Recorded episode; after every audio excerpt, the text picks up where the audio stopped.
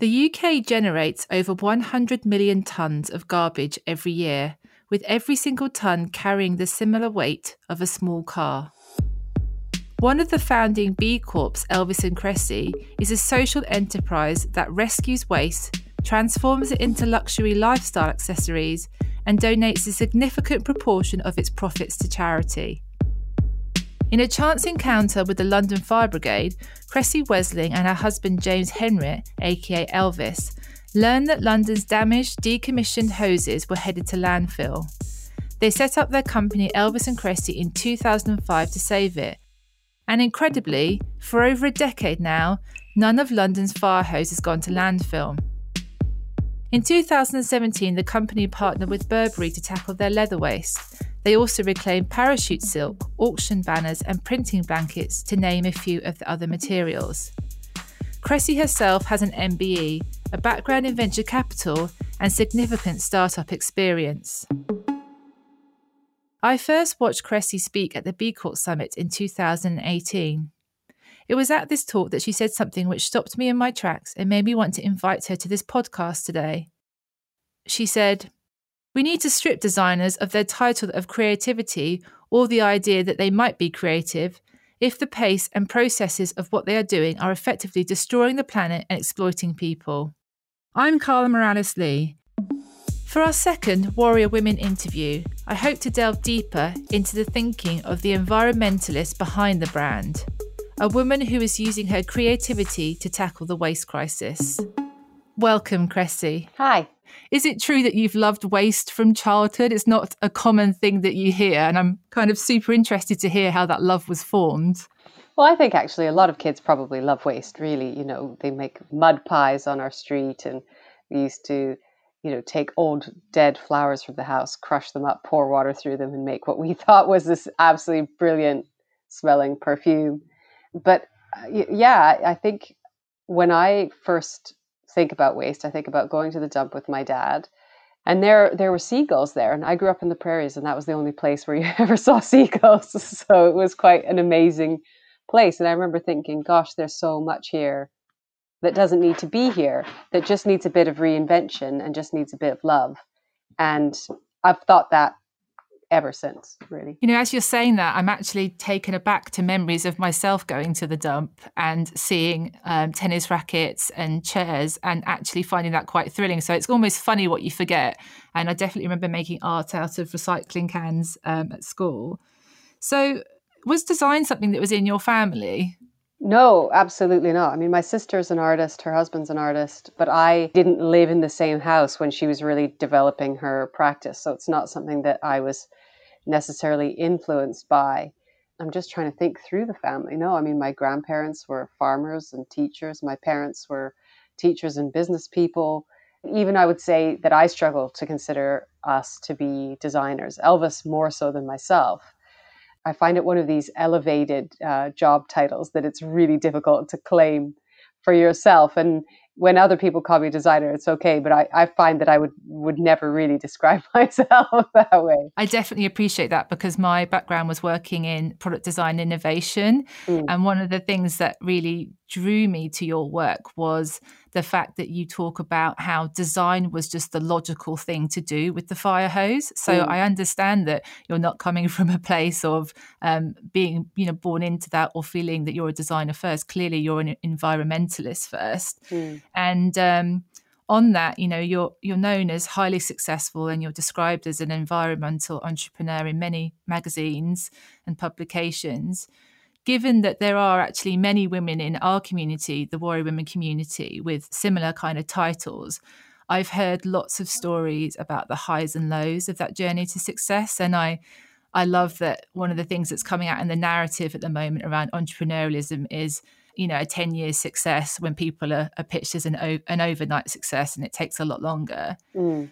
Talk to me about the early days. Like, how did you get off the ground, you know, kind of from that scrap of piece of paper like there might be something here through to you know did you go and get investment i know you've got a background investment in investment so i'm just interested in that kind of first year take me to that space well definitely there was no scraps of, of paper we didn't write anything down and there certainly wasn't any investment you know i think actually having had a background in venture capital has always made me rather fearful of it.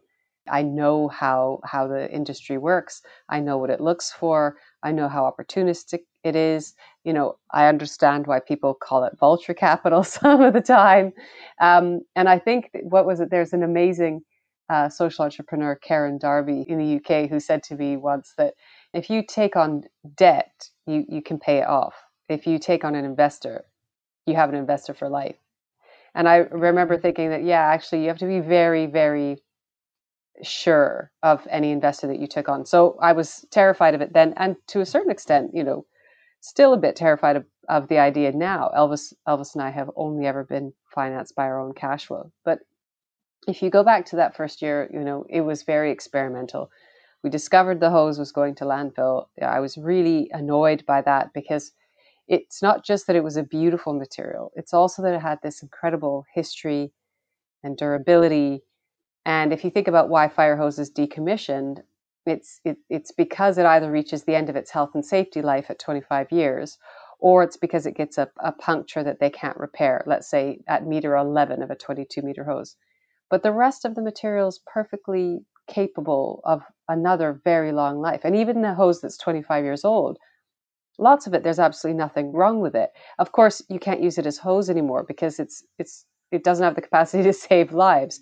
But we don't need bags to save lives you know? so i knew that the textile had potential and and i knew that it had this beautiful history to it that would resonate not just obviously with me but but with lots of people. And i wanted to celebrate every single molecule of it. I wanted to make sure that people had a chance to love it like I did. And we certainly didn't even start with the idea of luxury. What we started with was what is the best possible next use for this material?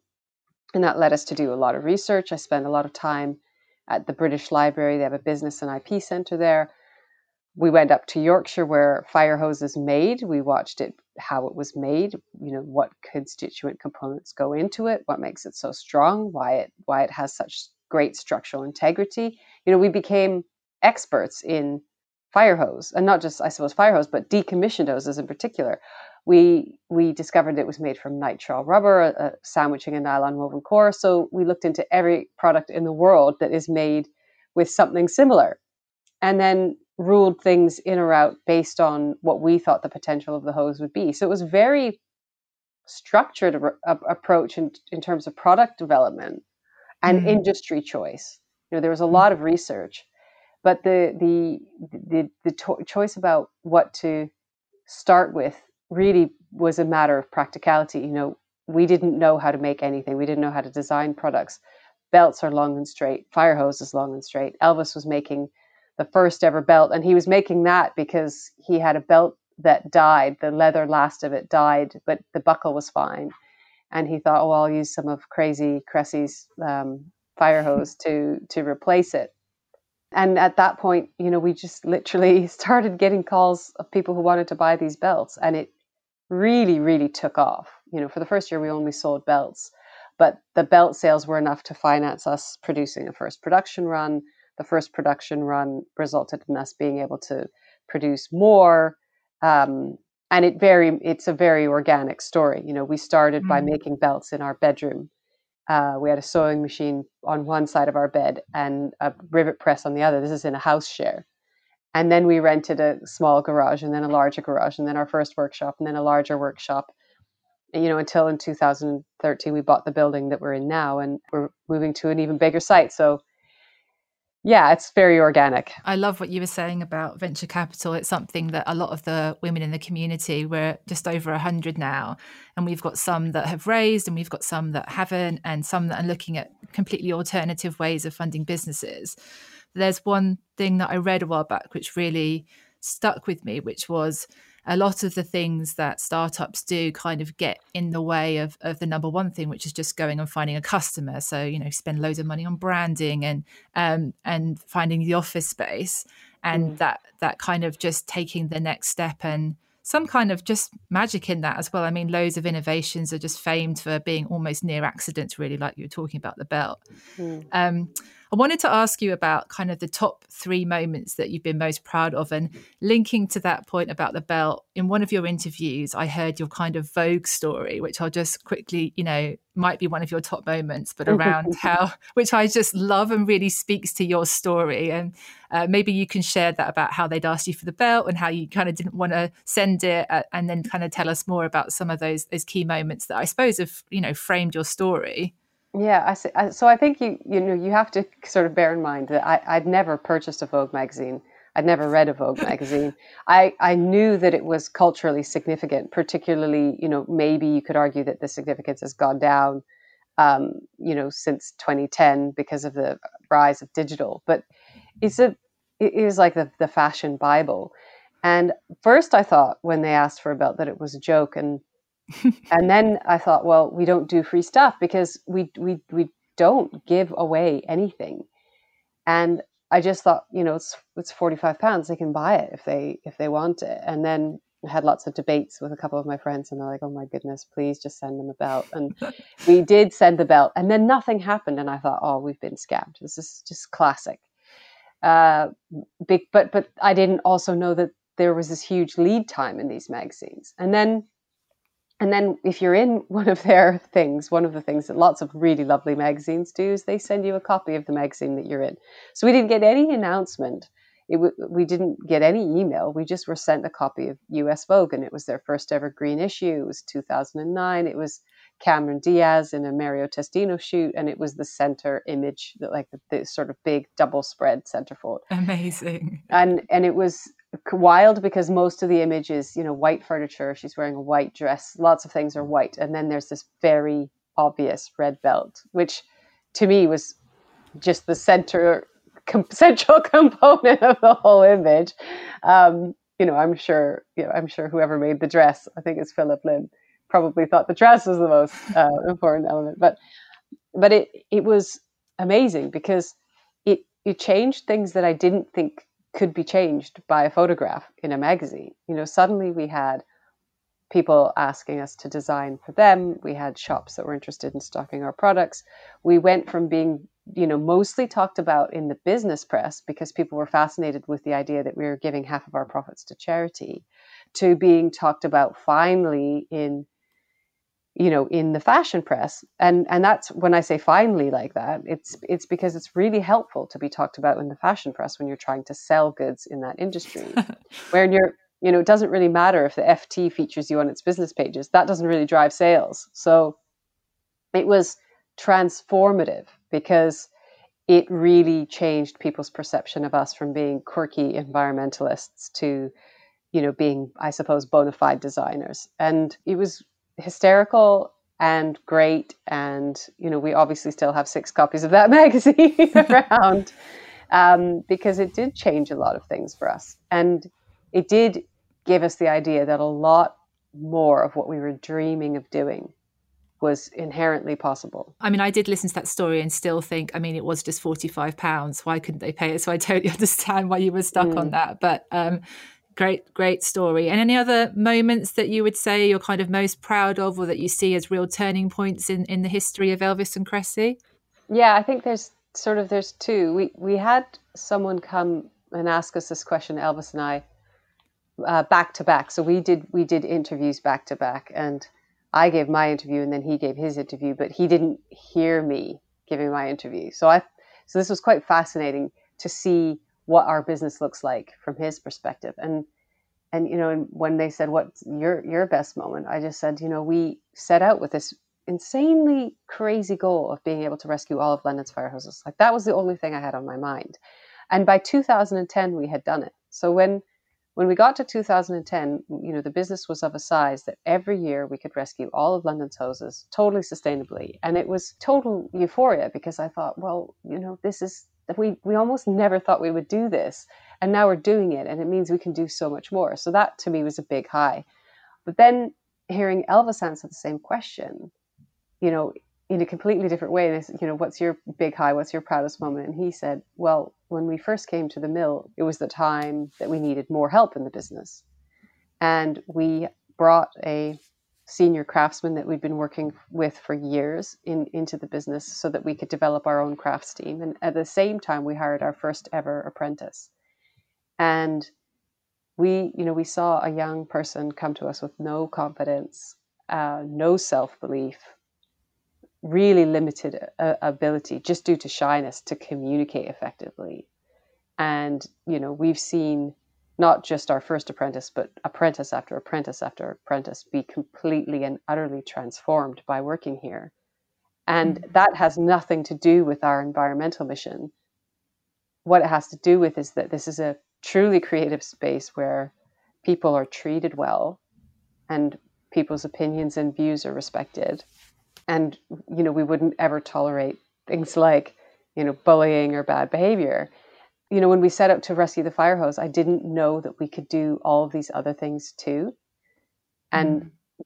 listening to him answer that question made me think actually, it has to be about more than just waste. It has to be about how we redefine capitalism, how we challenge the luxury industry at its very core, how we dissent when dissent, you know, needs to be definitely needs to be taken, how we stand up for the things that we believe in and how we do that all not necessarily in a campaigning kind of a way but just through the activities of the business. So that when people say oh it's impossible to you know pay apprentices a living wage you just say no it's not. We do it. Mm. you don't have to campaign for it. You just say you just say we're doing it. We've been doing it for years you have no excuses. and I think that's so obvious in some ways to an outsider from all of your work that you're moving into action on stuff and then you're turning around and saying, well, actually, you know, we're proving that, that it can be done. And when you made that point about the apprentice, actually, the original quote that I opened up with where you said that in order to be, you know, creative, you have to be not destroying the planet. You'd also said not exploiting people. Mm. So it's interesting that you've come to that maybe just kind of post rationalizing it. But I think if you're building a purpose driven business to the extent that you are, so not around the edges, not greenwashing, you know, really doing it from the core, then it just stands to reason that you would also value human life um, mm. as part of that. And any, anything else you want to share as a, as a high? Yeah, I mean, being able to tackle more and more waste streams is, is an incredible high. Every time we get a new waste sent to us and we and we can come up with a new system like in 2012 we started focusing on leather waste and really we're we're just rocking and rolling with that idea. Now um, we're also working on a, a, a forge project with queen mary university. We've got so many things to be excited about. And actually the pandemic has been wonderful for our r&d because normally I'm traveling a lot, and actually I have not left Kent. I think bar once since this started. So every weekend, Elvis and I go on these ridiculously long walks, and we map out the kinds of things we've always dreamed of doing, and and those all then result in active R and D projects. So I think I'm going to get more and more excited about what we can do as time goes on because it proves that you know there's always this talk about um, you know, scale, you know, is, is terrible and growth is terrible, you know, for, for the environment. But actually, if you're scaling something that's wonderful and positive, it can be really, really good. Mm. So yeah, I think, I think, I don't know if I'll be able to control myself, let's say, by the time I'm 50 or 60, because I'll have, there'll be too much joy. Mm. There'll be, mm. yeah, there'll be too much uh, wonder and excitement. But I mean, isn't that just the purpose of work, though? I mean, I feel like that's been so lost in our society. You know, it's kind of like progression for a job title's sake or for a wage, rather than just a, a life well spent and looking back and saying, I was constantly pushed and I, you know, developed as a person. And one of the things that I love about having, you know, you having such a clear goal where you were saying about how you wanted to take all of the fire hoses out out of landfill is the thing about a clear goal is that you can see when you've got there and then you have to kind of say well we've done that so what do we do next? And it sounds like mm. you've got a few other goals and you're likely to meet those too. What about you know a challenge? I mean again whenever i've kind of watched or listened to other people's interviews it very much sticks on the positive. And i think for our community it's always really interesting to hear about challenges as well that you've overcome. Anything that stands out for you that was really kind of a significant challenge Oh, I mean, there's there's so many, and actually, every day. this, is, this is really important because the thing that an entrepreneur often does is gloss all that over. Exactly. Because in order to sell a new business and a new idea, you you have to just talk about success and exactly, the lovely yeah. the loveliness of it all. Yeah. But actually, you're just a, a, a duck that's manically paddling away under a you know a serene surface. And from day one, I can just think of so many like you know we we couldn't afford to have photographers or website developers or anything like that. I mean, it was the advent of e-commerce. There was no Net-a-Porter or anything like that we downloaded this software program called Dreamweaver. Elvis learned to code. Yeah. We built our website ourselves. You know, neither of us have a background in that, but that was what we could afford. Elvis learned how to take photos because, you know, when when I looked into lots of other websites, people were spending enormous amounts of money on graphic designers and photographers and website designers, and all before they'd ever made a sale, all before they'd ever validated their idea. And I knew we just didn't have the, the funds for that, so we did everything like that ourselves we did all the fulfillment ourselves. We did all the, you know, for the first year just making belts, we made all the belts ourselves. Yeah. So we knew everything about the manufacture of our products, the packaging of our products, you know, the how e-commerce worked. And because we kept up with that ridiculous level of self-reliance until pretty much 2013 when there was just no possible minute extra in the day where we could work any further it just means we're really grounded in the business. But the amount of disasters we had between 2005 and 2013 were were huge. You know, we had American distributor one time run off with loads of stock and not pay. We had uh, a factory that we were, you know, our first ever factory that we really pioneered things with in Romania. Um, you know, we they they were approached by uh, a big luxury brand who bought all its capacity, and overnight we had no manufacturer. Wow um, and that was in the you know the build up to our pre-Christmas production window of, of that year. And if we had not sorted out that problem, we would have died as a business. Because if you, in those early years, if we'd missed Christmas, there, there, there, that was kind of where you mm-hmm. got forty or fifty percent of your sales. So, so we, I think within ten days, we'd set up another manufacturing facility, our own manufacturing facility in Istanbul. I mean, in ten days. It, and and we could have given up uh, on, on so many occasions. So many things could have killed us. You know, we started we did we made products for Apple for a while, and Apple is um, a Tough. terrible company. Well, it's, I, it's, it's a terrible company. We've already you've already addressed in our sound check that I'm on an Android phone, and, and this is why. It's because they asked us to design iPhone cases for them, which was, you know, a massive honor right when they were launching iPhone in the UK. So great, wonderful, amazing challenge. We did that. Um, but what they don't tell you in these great, lovely initial meetings is that you have to sell via a third party, a distributor. Mm. The the distributor takes a cut, Apple takes a cut to the tune of, you know, seven times markup they get, which is more than any retailer would take of mm-hmm. any brand. I mean, in, in, in luxury, some, yeah, sometimes it's four times, but never seven. Um, and they pay you nine months after they've sold the mm-hmm. goods. So it's like consignment on delay. And it got even worse than that. You know, when they launched iPhone 4, they do that they do that with no warning whatsoever. Mm-hmm. So we had just made 3000 iPhone 3 cases, shipped them off, and then two days later they just shipped them back to us saying you know no longer required. Oh and oh my gosh that's crazy that, that, could have killed our business. That, that one thing could have killed our business. that's the and worst it, post you've ever got. No i mean it was a, it was an email. And and the the crazy thing that uh, the the one reason that didn't kill our business was because the way we made our case luckily enough although iPhone 4 was dramatically different from iPhone 3, they were volumetrically the same. So iPhone 4 slid into the same case. So we got them all back, changed the sticker, and sent them out again. Wow. And then we and then we were ahead. Production wise, we were then the first iPhone 4 case on the market. So I mean, yeah, you have these things, these moments where you think, is it worth it? Or is this ever going to get any easier? Or is it always going to be an uphill battle? And the answer? Well, clearly it is worth it, it because yeah. because because otherwise you wouldn't continue. Yeah. But but and this is also important. You know, this isn't my first startup. You know, this isn't my first business. I have been involved in businesses that you know ultimately failed, and I think the key thing is to you do have to be able to recognize when it isn't right Mm, that's such an interesting. I mean, because that's the thing that I I haven't seen really linked up in your interviews to date so far around the kind. Of, there's, there's often talk about you were in venture capital and you have startup experience, and I've kind of just taken that as read that you've had experience before, but I hadn't really thought of that as being.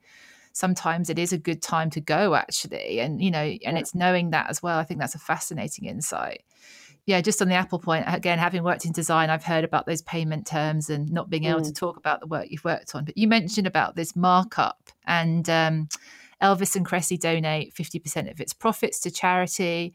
Yeah. And I once read somewhere, and I just love this line so much. And I was like, uh, she's the perfect person to dig into this with. Mm-hmm. I once read that profit is the worst word in the human language. And I, I wondered if you agreed with that. That's really interesting.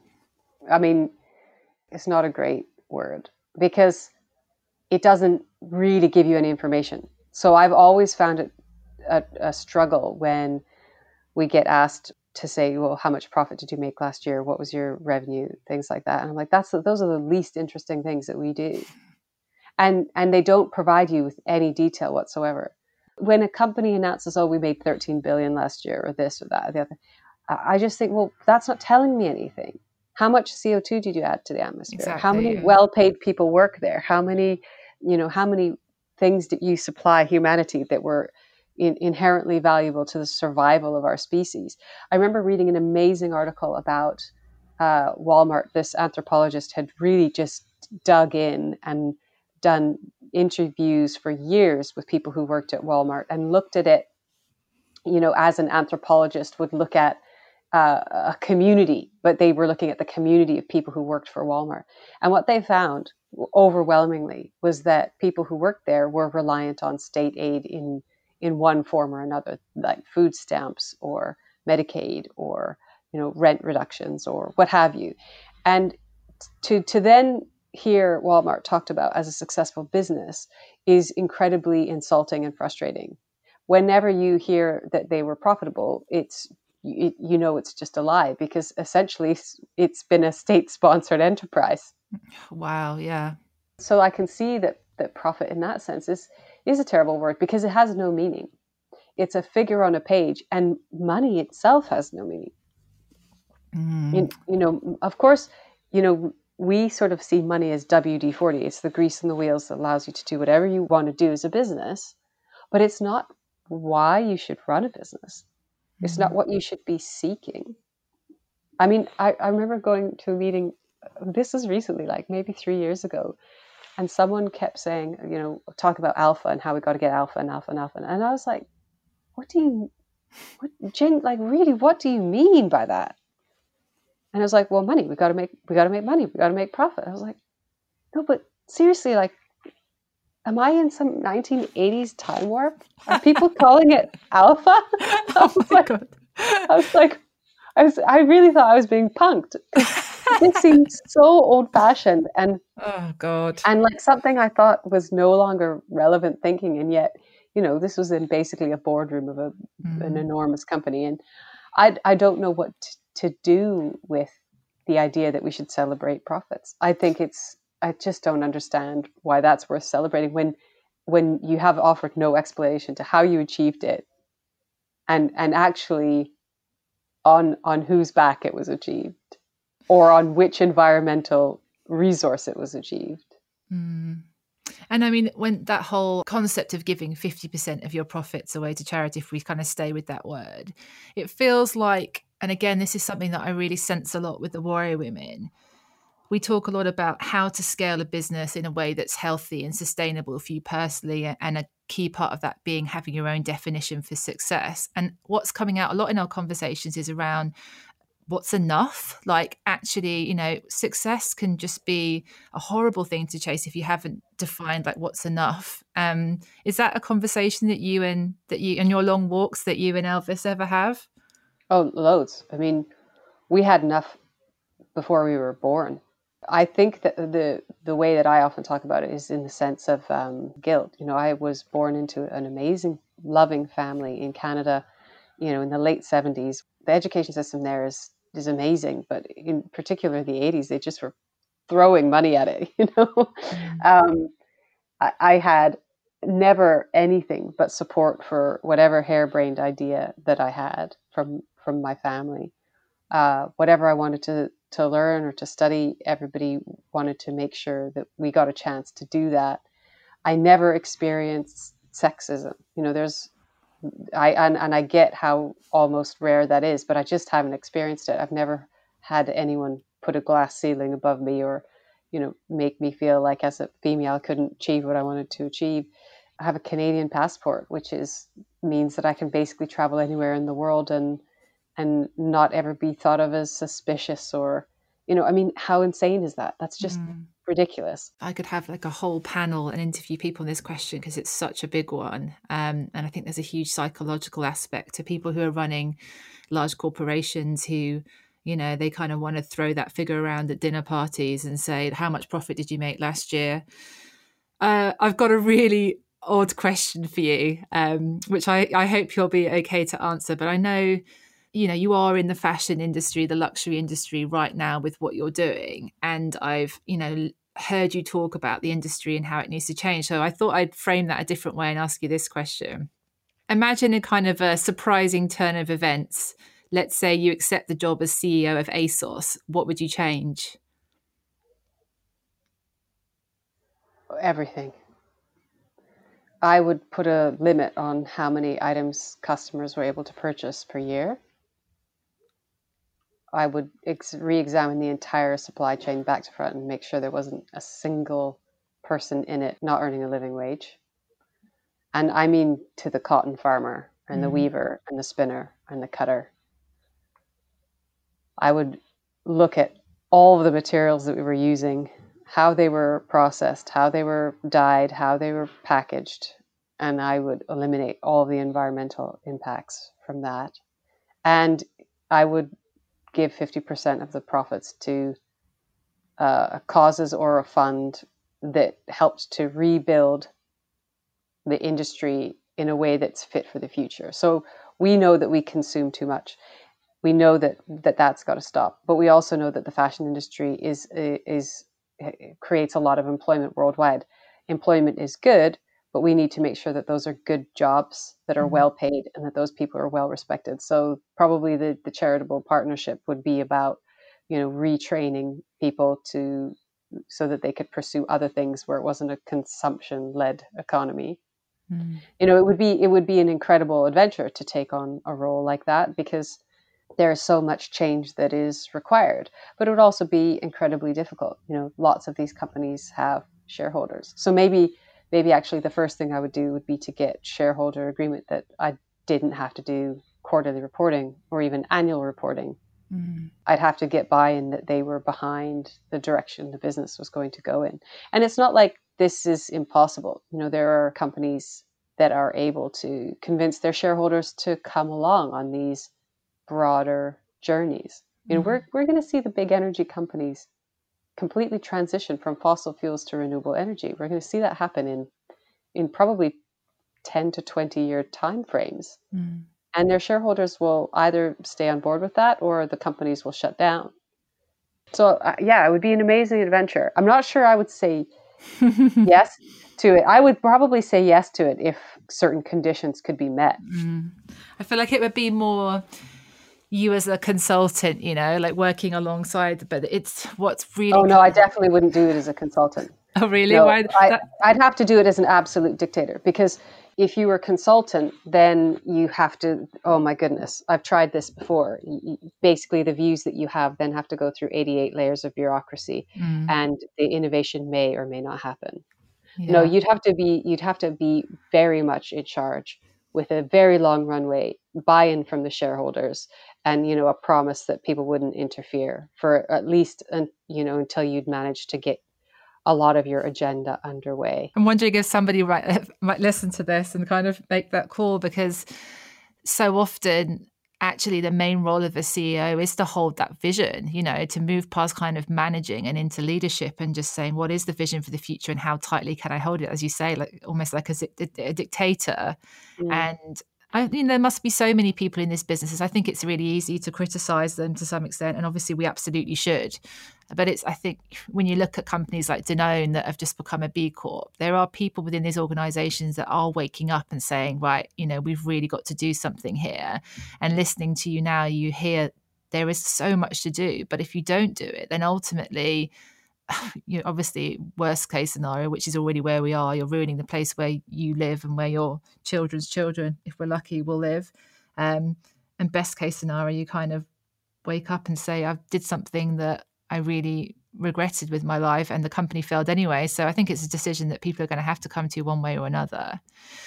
Um, one kind of final question again. So I want, first of all, I wanted to dig into you with that profit question. There was a, another thing that you said, and it's something that I feel really strongly passionate about. So with the warrior women community, one of the things we're trying to do is create a kind of radically collaborative and caring workplace. And you talked about in an interview that every problem in the world has resulted from a failure to collaborate. So I'd love you to just dig into that a bit more and say where that was coming from. So the the amazing thing that I've learned since being in the UK is that there is an expert in this country on pretty much everything. and and that is an unbelievably untapped resource. You know, when I look at a new material that Elvis and I can take on, you start Googling it. You start looking at scholarly articles that have been written about it. You start, if you see the same professor's name pop up a couple of times, I then go onto his you know page at his university and there'll be an office number there give him a call give her a call say hey do you have 10 minutes like i'd love to talk about the practical applications of this and you find that you'll that the the responses are you kidding me you've read that you want to you want to try that. Um, you know we're we we we have the solutions we need to solve the problems we're facing. And we don't use them because we aren't as open as we should be to working with people outside of our own silos. Mm. you know the the fashion sector loves to is loves to promote from within. It's notoriously hierarchical. They rarely you know bring in at like the ultimately senior positions, people who are completely outside of, of that structure. And I think that's a problem because you don't then get the learning from other industries. Mm-hmm. You know, we need artists working with chemists, we need architects working with farmers, we need politicians working with humanitarians. Um, we need politicians certainly working with ethicists about how to tell the truth, and how to be held accountable for your actions.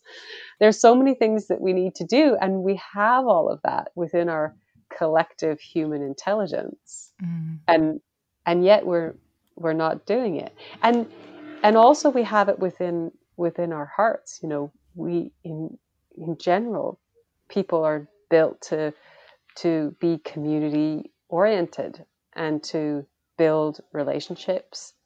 And yet, we don't often focus on those things in our working lives. We don't focus on how we could make everyone's life better. We don't focus on how what we're doing in one country might negatively impact people in a completely different geography or you know what might happen downstream of a particular river Mm. And we have all of the solutions to solve all of these problems. And I just think we have to start being radically transparent and willing to work with people in a much broader sense. And and this is where also the idea of profit maybe comes into conflict with that idea because companies often want to protect their IP, protect their ideas. You know, even in fashion, you've got all this secrecy around next year's collection. Well, it's a lot of bullshit, really, because what is it going to be bell bottoms again or tartan again or something from 16 years ago that we all forgot about fluorescence or lace gloves or uh, you know it's not like it's not like people are inventing entirely new kinds of clothing that liberate us mm. from resource use so i just i just think we need to think less competitively and more collaboratively and we need to take advantage of the skills that exist and the brains trust that we have. Trust experts because some of them are amazing um, and get on with it. You know even in let's say in the in the fashion space there's a there's a union of concerned researchers in fashion. Mm. and a couple of years ago when you know at the copenhagen fashion summit which is supposed to be all about sustainable fashion they released this review saying, you know, we've seen an increase in talk about sustainable fashion in the last 10 years. We've seen lots of amazing initiatives launched. I remember this, but, yeah. Yeah, but the scale of growth in the industry is outstripping any benefit we've made by the, such a wide margin that there's that there's the the benefit and the gain is meaningless.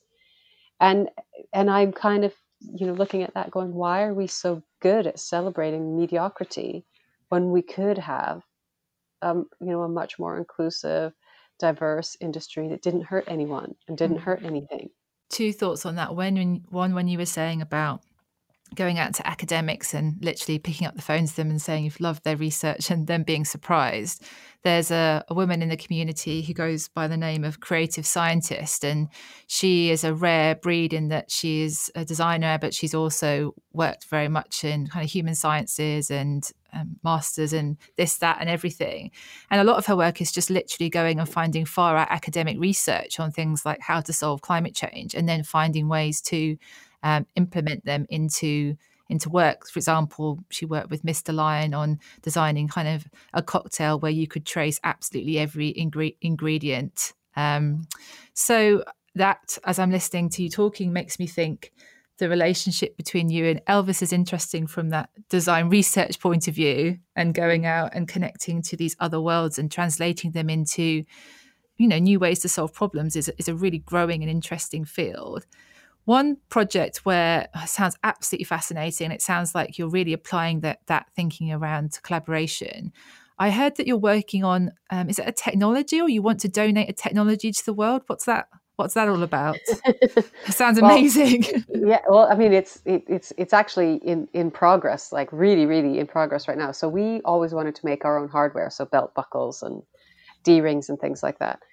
And you know, if we're going to do that in an Elvis and Kresse way, it has to be made of a rescued material and and and it has to be made using renewable energy and then I started looking for okay, there's probably a 3D metal printer where I can chuck an al- aluminium can in one end and get a belt buckle out the other end. And it turned out that there wasn't. I called all these professors. They all told me that kind of technology was 10 years away. And even then, the machine would be 300,000 pounds, i.e., unaffordable to foster a recycling revolution.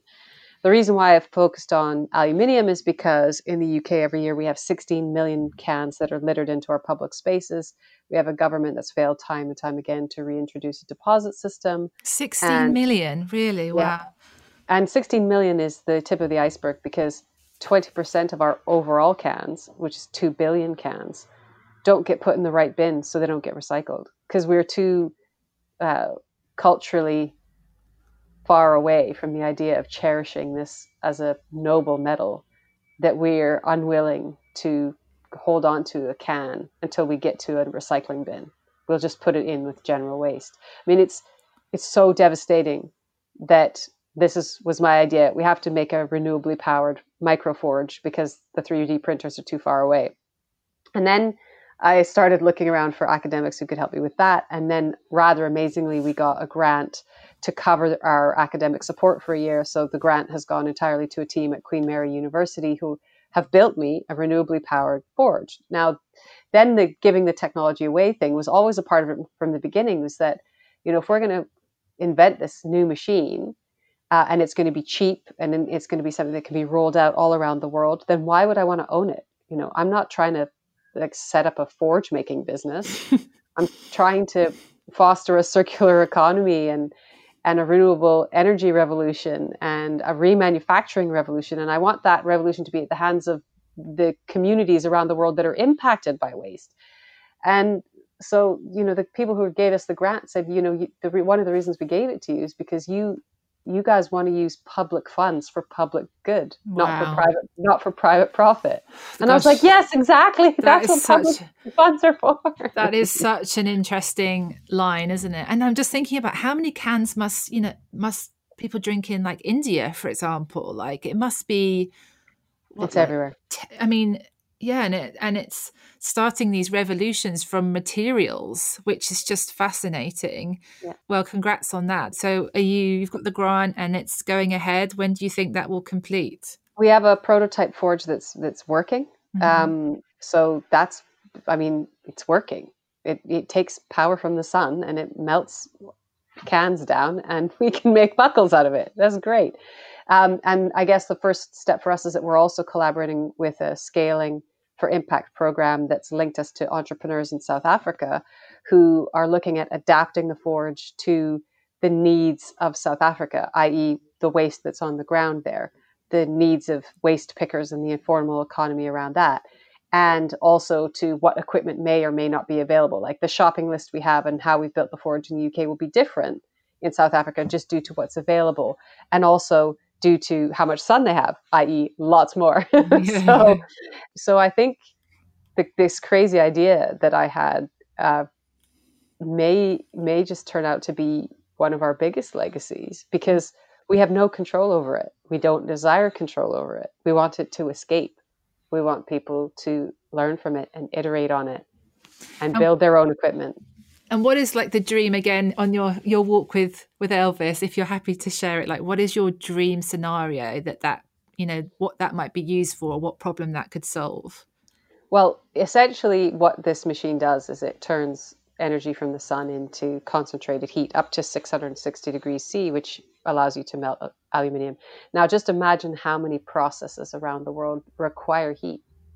And right now, we're using fossil fuels for that this technology, if it well and truly escapes, could be used to for anaerobic digestion, for sewage treatment, for food production, for heating community housing where wow. there's fuel poverty. You know, I, I just the list just goes on and on and on and on. And it started because I was really ticked off that people were driving by the mill throwing cans out the window. So the next time you're working on one of your products and you say, "Oh, this this bit here is really annoying me," you never know. you might be onto another another world world saving invention. What advice would you would you give to companies wanting to take a real look at their, their waste problem? Where should they start? You have to start with actually getting to grips with what you produce. So there's a couple of companies that I've interacted with recently, Sky being one of them, where I just thought, wow, wow. You know, they've got down to every inch of cable a list of the waste associated with their business. They care about it, they measure it, they want to change that situation. But they couldn't do any of that if they hadn't just focused on getting the data and the information together. Where is the waste? How much is there? What does it look like? Uh, so that, that's the first thing you've got to do is that level of research. And then you you branch out into the next level, which is the most fun level, which is kind of where we were back at the British Library, you know, where we had nitrile rubber hose and we were like, right, who uses nitrile rubber? What do they use it for? What's its melting point? What's its freezing point? At what point does it crack when it's exposed to UV? You know, then you learn all the properties associated with these materials. And then you look at what kind of markets those materials are in.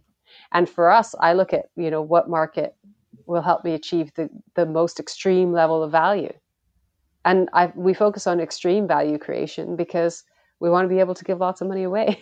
Mm. you know, the first bit is boring because it's data collection, but but as soon as you've got that data, then it's just fun after that. I wonder if extreme value creation is like a better way of talking about, you know, a new way of thinking about profit, and just there's something in that for sure. Yeah. Are there any women, you know, addressing the landfill issue that we should also follow and support? You know, you, I know you're very collaborative. Anyone else that you'd like to kind of cite that you should say support this person? There's all kinds of people. You know, there's young activists like Lily that we follow on Instagram from who her handle is Lily's Plastic Pickup, and she she just walks home every day collecting all the rubbish that she sees, and then she lays it out, takes photos of it, and it's really it's really profound because she's just saying, "Here it is. I'm taking care of it. It's pretty appalling, but have a look." Um, and then you've got uh, you've got everything from there up to you know people who are running, uh, you know, some of the world's biggest uh, waste waste companies and who are transforming them into resource companies.